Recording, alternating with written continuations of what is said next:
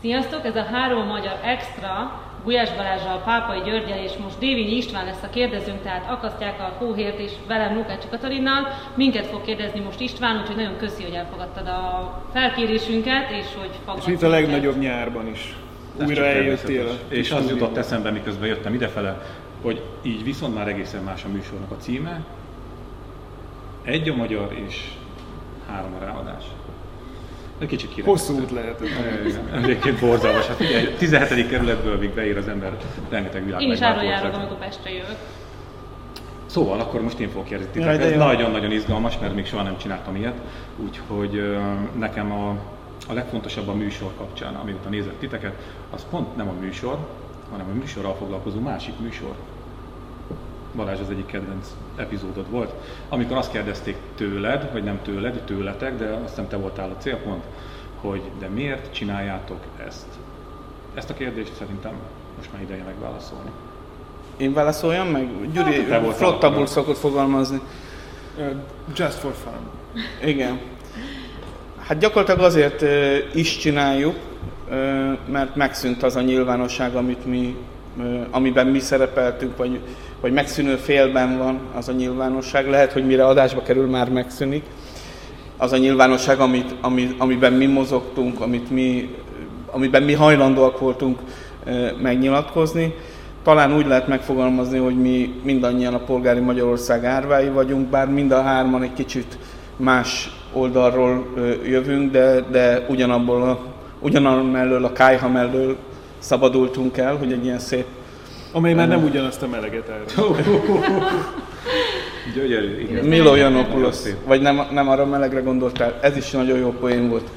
E, tehát, e, tehát megszűnt ez a nyilvánosság. Nyilván e, mi nem, nem is tudnánk, de nem is akarunk mondjuk egy magyar időkben publikálni, vagy nem is tudnánk, de nem is akarunk mondjuk egy Echo TV-ben műsort készíteni.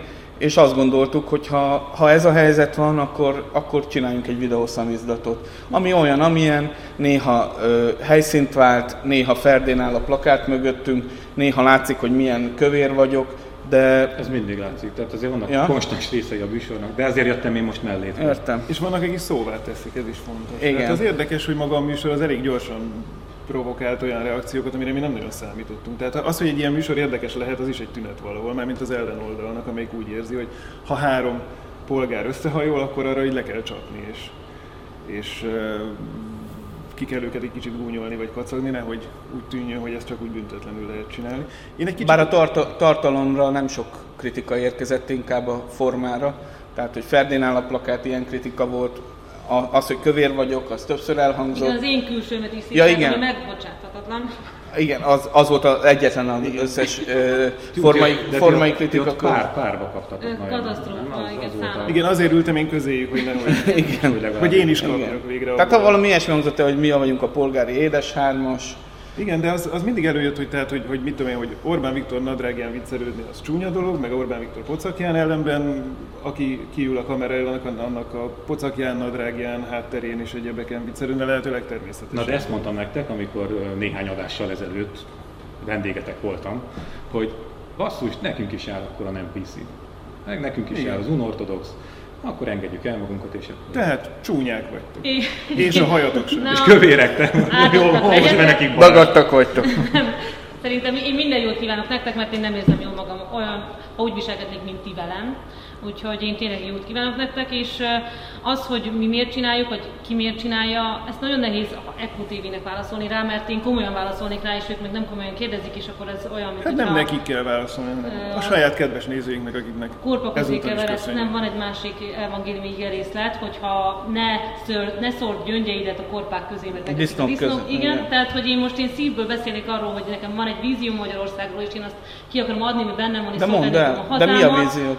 Hát a polgári Magyarország igazából, és egy olyan ország, ahol az Úr Jézus is otthon és biztonságban érezheti magát, tehát én ezt az országot akarom építeni, ami egy nagyon komoly, hogyha mondjuk nem tudom, Jeszenszki Zsolt kérdezni tőlem, akkor ez viccesen hathatna, bár egyébként ő is keresztény. Tehát lehet, hogy megérteni, amit mondok. Igen, tehát valahogy ebből született ez a, a műsor igazából, hogy mondjuk április 8-án történt, ami történt, és annak nagyon gyorsan hatása lett abban, hogy az amúgy is tényleg egyre romosabb állapotban lévő mondjuk ilyen polgári ellenzéki nyilvánosságra volt hatása, bár ezt is szét kell szállazni, mert nagyon sokan kezelik úgy, hogy van a kormány meg az ellenzék, de hát az ellenzék az eléggé sokféle, és sokan vagyunk, akik tényleg a Fidesz irányából kerültünk most egyfajta senki földjére, és, és főleg az, azt a nyilvánosságot érintette rosszul ez, a, ami történt, mert megszűnt a Magyar Nemzet, megszűnt a heti választ, nem tudjuk, hogy mi lesz a Hír TV-vel, és, és itt most nem is az volt szerintem a cél, hogy mi ennek átvegyük a helyét, csak mindannyian érdekeltek vagyunk abban, hogy legyen mégis egy olyan típusú párbeszéd vagy beszéd bizonyos közéleti eseményekről, ami nem csak egyfajta militáns, pártos és nem tudom milyen megközelítés volna, hanem leüljünk és beszélgessünk. Arról szeretnétek, vagy akartok beszélni, hogy kinek mikor történt és hogyan ez a fordulat? Ez Beszélhetünk. azért, azért ez talán érdekes, mert nagyon, azt nagyon sokszor megkapjuk, hiszen ugye ez lett a legegyszerűbb narratívája hogy, a, a hogy történetnek. Pénzért. Hát ez munkanélküliként abszolút egy, egy, egy, egy, abszolút így van, ez, ez egy jó leső érzés, amikor az ember tudja, hogy jól eladta magát. Igen, de azért ezt tegyük hozzá, hogy bocsánat, nem akarom elvenni tőle szót, hogy ez azért visszatért, a, mert én is dolgoztam a G-nap után a Magyar Nemzetnek, mondjuk én csak a G-nap után dolgoztam a Magyar Nemzetnek, de hát ott a kollégáim is megkapták, hogy igen, ők pénzért dolgoznak a Simicskának, miközben mindenkinek meg volt a lehetőség, hogy jobb pénzért átmenjen. A, Na de hogy, igen, a- tehát a hogy szerintem a- talán azért érdemes egy kicsit ezt tisztába tenni, mert ez úgy lóg még mindig a levegőben, nem? Ez a génap, mi is történt, kivel mi történt, ki ment, ki maradt, miért ment, miért maradt. Mert hogy le lett egyszerűsítve a történet annyira, hogy mindenki, aki a génap után nem mozdult sehova, az áruló. Mondjátok, mert én erről másokat. Szerintem én, én hármon közül legalábbis nekem volt legkorábbi ez a, ez a váltás. Nyilván, amit sokszor a szememre is vetnek, hogy nekem volt egy segítségem, a, az, hogy ugye én az, egy állami cégnek voltam a vezérigazgatója, konkrétan a Moképnek, ahonnan egyik napról a másikra felállítottak, a második Orbán kormány regnálásának közepén. Hazudnék, hogyha azt mondanám, hogy a, személyes sorsom nem befolyásolt abban, hogy mondjuk felnyílt a szemem, vagy, vagy elkezdtem legalábbis elkezdtem gondolkodni másképp. De utána még csak feljelentettem azért Gyurcsány. Ö, Szóval én, én nekem azt hiszem, hogy az a negyedik alkotmánymódosítás volt, a gránit szilárdságú alkotmány negyedik módosítása, ami nekem olyan választó vonal volt. Nekem ugye sokan ezen a polgári, de, de csalódott polgári, vagy csalódott konzervatív oldalon sokan a korrupciót teszik első, első helyre, mint, mint a legelfogadhatatlanabbat a NER-ben. Nekem az a helyzet részben azért, mert majdnem elvégeztem a jogi egyetemet, ö, ö, nekem, nekem inkább ez a jogállamiság lebontása, amit az első helyre tennék. Aztán persze második helyen egyből a korrupció jön, annak a elképesztő ö, ö, volumene, de, de, de nekem a, az, hogy, az, hogy ez, tehát az hosszabb távú kárt okoz, az én megítélésem szerint legalábbis, hogy a jogállamiságot teljesen lebontották. És nekem ez a negyedik alkotmánymódosítás volt az, ami egy, egy, egy, egy fordulópont volt, amikor ugye azt csinálták, hogy, hogy, eh, hogy a korábban az Alkotmánybíróság bizonyos dolgokat eh, megtiltotta, ennek most nyilván leegyszerűsítem, és ezt belerakták az alkotmányba, meg, megszüntették az Alkotmánybíróságnak olyan jogait, hogy bizonyos dolgokat vizsgálhasson. És ez, ez volt egy olyan pont, ami, ami elindított. Aztán persze még sokáig, tehát ez nem egy egyik napról másikra történő folyamat, pontosabban ez egy folyamat, nem egyik napról másikra napra történik, tehát utána már nyilván az ember füle jobban nyitva áll a, a, a kritikus hangokra, és akkor szép fokozatosan eljut oda, hogy, hogy, hogy azt mondja, hogy nem, ehhez én még csak ö, sem adom a hangomat, vagy a nevemet, és, és aztán eljut egy olyan szintre, hogy azt mondja, hogy, hogy most már ki is állok ellene, mert, mert nem mindegy, hogy milyen országban nőnek föl a gyerekeim. Elnézést, hogyha hoztad Igen, ennek, ennek vannak különböző fokozatai, meg még nyilván más élethelyzetek. Én hát például pont nálatok a heti válaszban beszéltem egy interjúban egy kicsit a saját helyzetemről, hogy én kifejezetten, tehát hogy én aztán tényleg a ner jövök, mert én 2010-től két-két és fél évig a Fidesz frakció munkatársa voltam. Én amúgy kultúrpolitikával, kulturális kérdésekkel Mi onnan ismerjük egymást. Hát igen, ott összeakadtunk. Most micsoda zserkés lenne az életedben, a legrosszabb. Hát igen, és akkor hát most is kultúrharc. Igen, és most gondolkodhatna az ember, hogy hogy kultúrharcoljon, vagy egy, együtt négerezzen a többiekkel, vagy mi az éppen, ami ilyenkor a, a legjobb. Nem, tehát hogy az is egy érdekes tapasztalat volt így elkezdeni működni egy olyan rendszerben, ami azért sokkal sokszínűbben indult, mert azért azt ne felejtsük el, hogy 2009-10 tájéken egy nagyon sokszínű polgári konzervatív nyilvánosság volt, amiben belefértek olyan hangok is, amik most arra teljességgel megerősödtek és kizárólagossá váltak, de voltak tényleg moderált, konzervatív fórumok, nézetek, személyek, és nem lehetett azért, tehát aki azt mondja, hogy pontosan lehetett tudni, hogy mi lesz a NER-ből, szerintem az, az nem mond teljesen igazat. Ott nagyon sok minden nyitott volt, és az biztos, hogy az első két-harmad sok mindent eldöntött, hogy onnantól tényleg ez a totális központosítás, és, és minden egy ember akarata alá rendelődve dől el, és utána ahhoz az akarathoz igazodik mindenki. Ott szerintem sok minden nyitott volt még, és az ember hihetett például ilyen ma már furán hangzó dolgok, hogy szakpolitikát lehet és érdemes végezni. És tehát, hogy én is, Milyen amikor... Meg... szó, nem? Igen. Hát, Na, ma, ma, ma, majdnem úgy hangzik, mint a pluralizmus. Hát ja, emlékeztek? Nem, teljesen, teljesen. rólad. Vagy legalábbis lábjegyzetben olvastál róla valahol. És akkor tényleg hitt az ember abban, amikor a politikai fővonalakkal már kevésbé tudott azonosulni, mert én nem egy olyan pártot akartam támogatni, amelyik tényleg csak a központosításban hisz, amelyik nem abban érdekelt, hogy az emberek a saját lábukra álljanak, hanem minél inkább függő viszonyba kerüljenek tőle. Tehát egy csomó dologban, amit az első Orbán kormányról még el lehetett hinni, vagy teljesen más gyakorlatot folytatott. Az ember egy ideig azt mondhatta magának, hogy de én mégis szakpolitikával foglalkozom, és ott tényleg egy elég érdekes játéktér volt 2012-13-ig, amikor a Magyar Művészeti Akadémia megalapításával és ott egy-két személy döntése teljesen nyilvánvalóvá vált, hogy kulturális területen sincsen szükség szakpolitikára, és én akkor kizsilipeltem a NER-ből, 14-re a választásokig így nagyjából kiírtam magam ebből a történetből. Nem lehet azt mondani, hogy egy süllyedő hajót hagytam ott, mert az látszik, hogy karriertörténetek voltak. Tehát én, ha, ha csak végignézem azokat a kollégáimat, akik ott maradtak a rendszerben, azért lát az ember államtitkárt, helyettes államtitkárt, különböző intézményeknek a vezetőit. Lehetett volna karriert csinálni, de nyilván az ember inkább pénzért elfordult el az egésztől. Hát itt, és itt közöttünk a majdnem vajna például. Hát a, majd, a majdnem vajna és a, a nem tudom. Hát ki. csak ennyit kellett volna kivárni, mert ugye most azt mondják, hogy Andy Vajnának a csillaga leáldozóban csak ezt a, és akkor a bocsánat, pár akkor, évet kellett volna kihúznom, és akkor most És akkor a Kati, Kati meg a majdnem Harag Péter?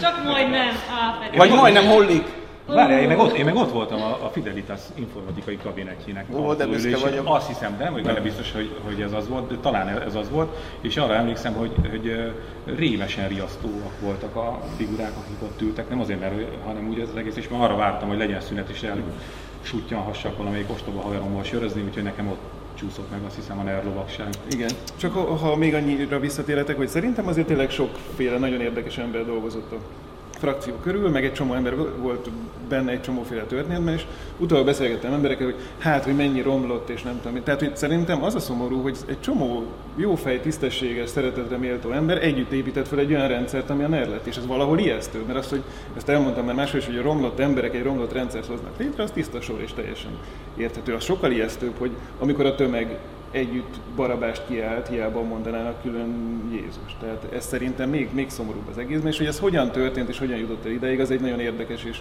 és talán majd egyszer felfejtendő folyamat, bár ez az, amit mások meg értelmiségi nyűnyögésnek. De nem mondanának is már Jézust, nem?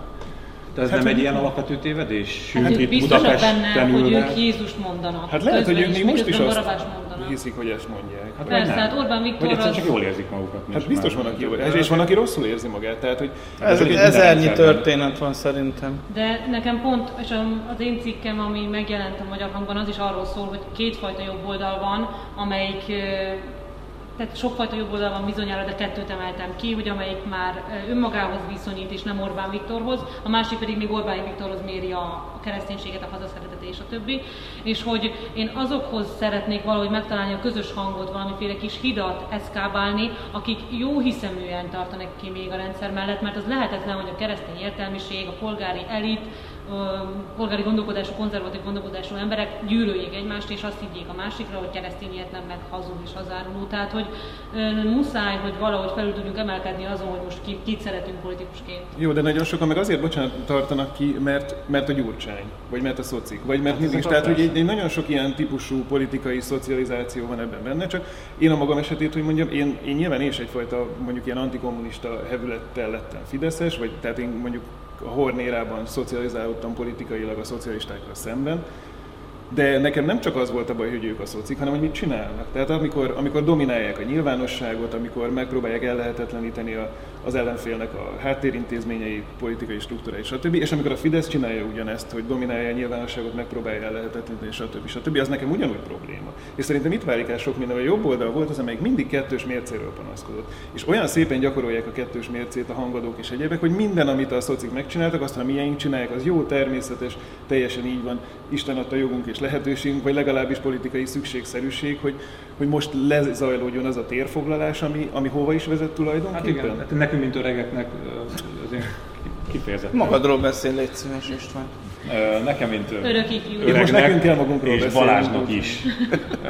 Ez egy egészen vicces egyébként, hogy zajlik a, a legújabb média háború, mert hogy ezt egyszer már megvívtuk ott ez már lezárult, vége van, és ugyanezt történik. És annyira vicces nézni, hogy jönnek a fiatalok, akik ugye a kormány mellett lázadnak, ami már állami pénzből kapásban egy nagyon kis szórakoztató helyzet, és elkezdik ugyanazt a harcot vívni, egészen szórakoztató. Én egyébként úgy lettem szintén kétkedő, mert az az első lépés nyilván, hogy állami ember. Lettem, ugye három év közmédia, és a három év közmédiai dará, közmédia darálóból, amikor kijöttem, akkor már képtelenség lett volna ugyanúgy nézni erre az egészre, mert amikor látod, hogy hogy működnek a dolgok, hogy, hogy hogy mit ér a Fidesznek a nyilvánosság, hogy hogy kezeli az újságírókat a, a, a Fidesz, magát az egész médiát, De hogy, hogy kezeli? tekint rá. Hát két. Már amint elmondhatsz, hogy Kétféle, kétféle hát én konkrét eseteket nem akarok. Mondjuk meg.gov.hu-ról jöttek, mi legyen a híradóban e-mailek, azt szerintem az kifejezetten vicces. És ezt nem hiszik el, én beszélgettem most múltkor mondjátok, is hogy van és nem hiszik el, Én, hogy így működik. nem, egyébként ezt, ezt nem gondoltam volna én sem.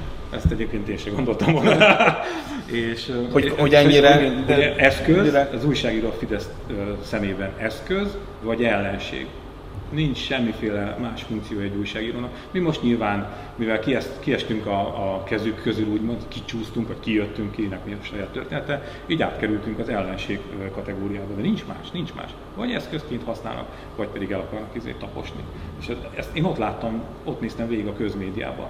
Amikor nem tanulod meg a legújabb főnöködnek a nevét, mert minek arra a kis időre. Tehát, hogy, hogy ilyen egészen is mindenkit pöckölgetnek össze-vissza, ide rakják, oda rakják. Tehát a, a katasztrófa volt az egész. És én akkor kezdtem el azon gondolkodni, hogy, hogy eddig egy ilyen kis burokban nevelkedtem, mint újságíró, mert a Magyar Nemzetnél, a magazinnál voltam, utána a heti válasznál, ami mindig is a ugye úgy nevezték az emberarcú Orbánizmusnak a szigete, és aztán, amikor kuf, bekerültem a, a tömény Fideszes közegben, az, az nagyon nagy tapasztalás volt. Hát a többi az meg aztán onnantól kezdve jött. Egyszerűen vannak dolgok, amiket nem, nem tudsz támogatni, mert szembe megy azzal, amiben mindig is Egyébként ezt a gyűlölet cunamit, ami, amit a három a magyar ö, kapott, az én elméletem szerint azért kaptuk, ö, mert ö, jobboldaliként, vagy polgári gondolkodásúként, vagy konzervatívként, nyilván ezt még szállazhatnánk tovább, nem vagyunk NER hívők, vagy Orbán hívők, és ez rettentően fájhat ennek a közegnek, illetve nem is, sőt,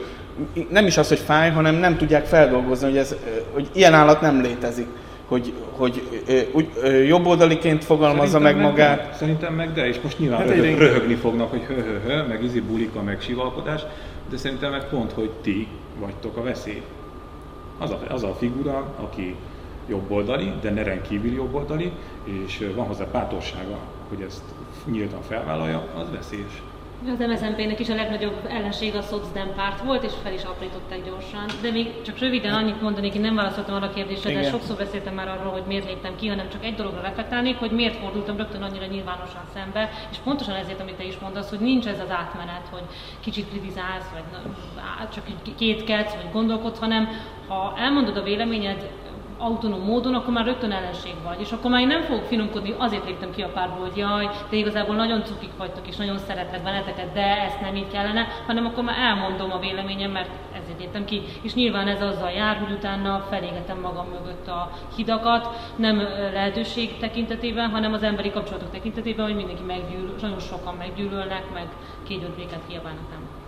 Hát nem könnyű, az biztos fenntartani ezeket a régi kapcsolatokat. Én így törekszem rá, de, de valóban, valóban nehéz, és az a döbbenetes tapasztalatom van, hogy ahogy távolodunk a génaptól, úgy elmosódik ez az egész, és egy ilyen, egy ilyen, ilyen egyszerű történetté válik, miközben amikor ott voltunk, és ment a génap, akkor, akkor mindenki nagyon nehezen élte meg. Most hiába vágnak a fejünkhöz, vagy vágunk egymás fejéhez ezt meg azt, ott bizony az kőkemény volt, és, és nem is nagyon értettük, hogy mi történik velünk. És akkor, akik felálltak, azok a, a ők értették. Vezető, mínusz szerető Szabolcsáki szegényt ugye Igen. csőbe húzták azért elég rendesen. Persze ők értették. Én most egyébként megtaláltam, képzeljétek az egyik, valamit kerestem, és a régi e-mailjeim között megtaláltam egy levelet, amit az egyik ilyen felálló, figu, felálló figurának írtam, hát ez egy kicsit ilyen mm. szexuális jellegű volt a génap után, és felajánlottam neki, hogy bármiben, ha tudok, akkor segítek, mert hogy ő biztos munkanélkül lesz. Én ilyen is. hát ez nagyon cuki e-mail. Elraktam a mef.gov.hu-s e-mailek közé, ez a hülyeségem történet. Igen, és azért érdekes, érdekes, mert én meg a génap után kerültem a nemzethez. Tehát én, én miután kijöttem a erőből, fogalmam sem volt, hogy mit kezdjek magammal. Politika függő címen írtam egy blogot csak a saját szórakoztatásomra, és akkor előállt egy ilyen helyzet, hogy ott is alakult némi vákum, és, és így kerültem én oda a véleményrovatozó rovatvezető helyettesnek, meg publicistának, és én, én tényleg egy kicsit kívülről néztem, és nehéz volt azt látni, hogy, hogy tényleg itt az történik, hogy, hogy hogyan próbálnak eltaposni, megfélemlíteni, embereket, hogyan tört. Tehát gyakorlatilag már az, hogy nem mentek be ezekbe a médiumokba nyilatkozni a fideszes politikusok, az gyakorlatilag egy piacszerző lépés volt, hogy átvigyék azt az olvasóközönséget a saját új lapjaikhoz és egyebekig, és, és tényleg egy, hol egy piaci, vagy idézőjelben piaci logika alapján, hol a legkeményebb erőpolitikával, hogyan próbáltak kinyírni valakiket, majd amikor ez eljött ez a pillanat, utána most még örvendeztek is azon, hogy jaj, de jó, megszűnt a magyar nemzet, jaj, de jó a heti válasz, várjuk a hírtévét. Tehát ezt aztán végképp nehéz megemészteni, a másik az ő szempontjukból, hogy persze, hogyha csak árulókra vagy a miénkre lehet felosztani a világot, akkor az így működik. Azon szoktatok gondolkodni, hogy mi lett volna, ha az mindig végtelenül ostoba és béna kérdés, de azon szoktatok gondolkodni, hogy mi lett volna, ha nem nyer a Fidesz. Tehát, hogyha a viszlát kétharmad mozgalom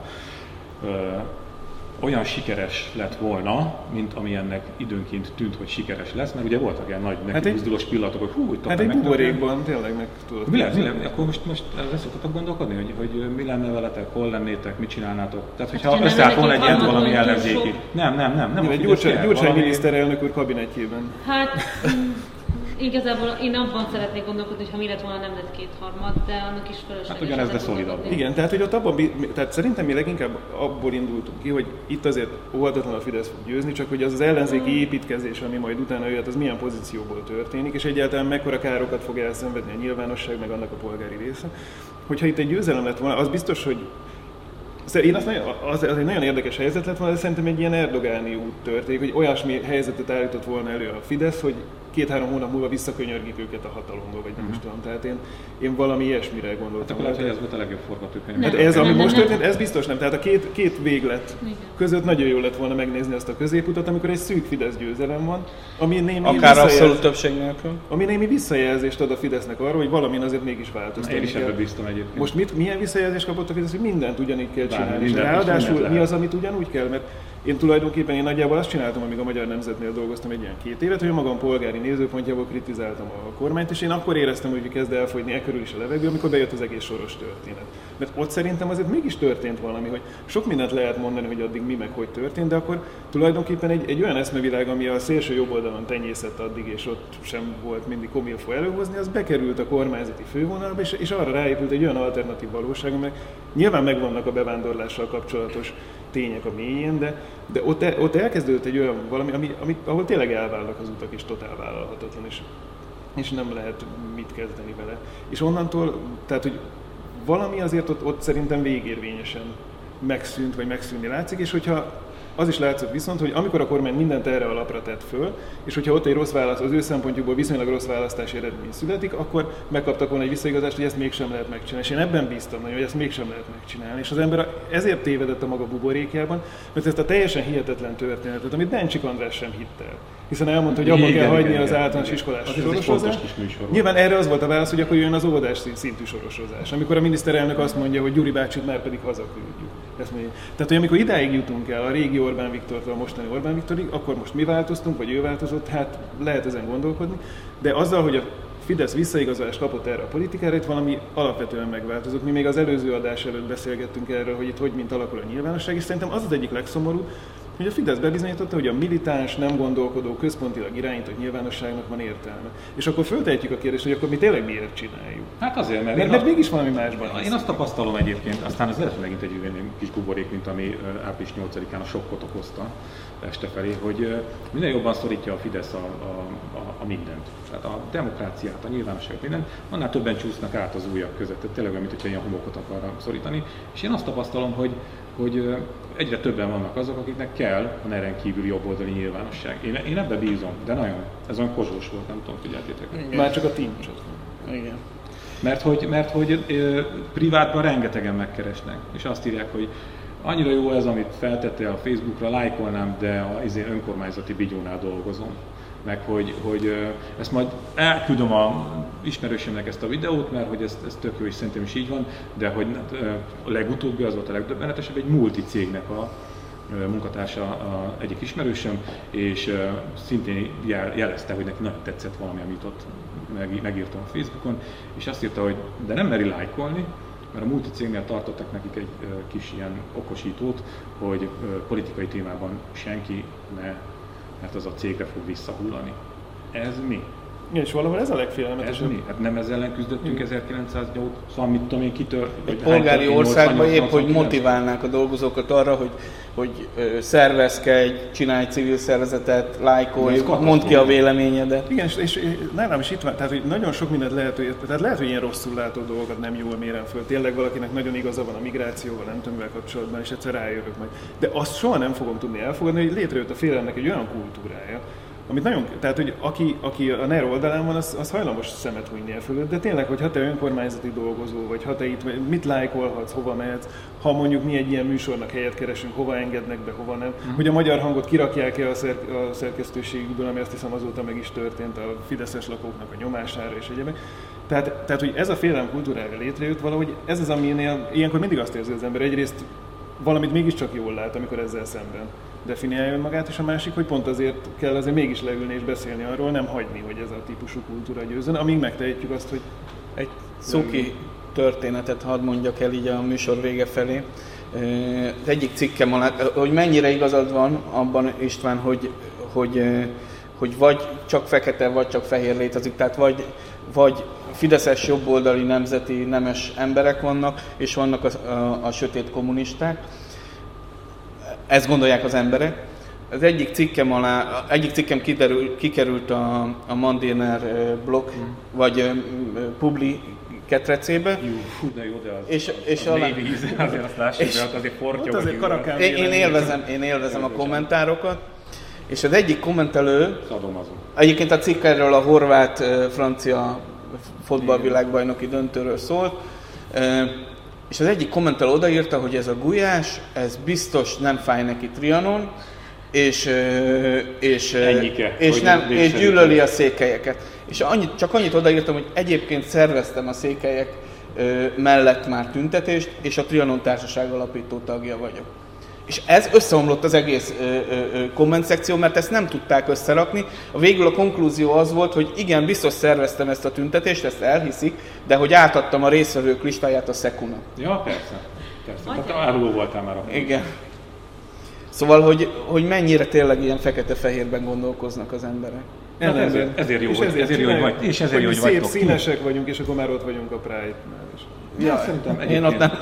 Hogy ö, jól megdicserélek titeket, már csak azért is, Na. mert meghívtatok megint, hogy ez nagyon-nagyon fontos, amit csináltok, mert hogy ez a normális hang, még hogyha időnként bénácska is, amit most én követtem el a műsoron belül, úgyhogy lehúztam a színvonalatokat, meg olyan, amilyennek nincs igaza, meg magatokba is kételkedtek, de nem, nem ez lenne az egésznek a lényege, meg nem ezért van értelme csinálni. Amit köszönhetünk szerintem ennek a katasztrofális időszaknak, az az viszont, hogy mi, én is, ti is megkaptuk szintiszta és vegytiszta újságírás lehetőségét, és ez baromi jó, csak nagyon szarul jövedelmez. Köszönjük, hogy velünk voltatok. Ja, én köszönöm, mert a személy volt a valami műsorvezetőség. Köszönjük.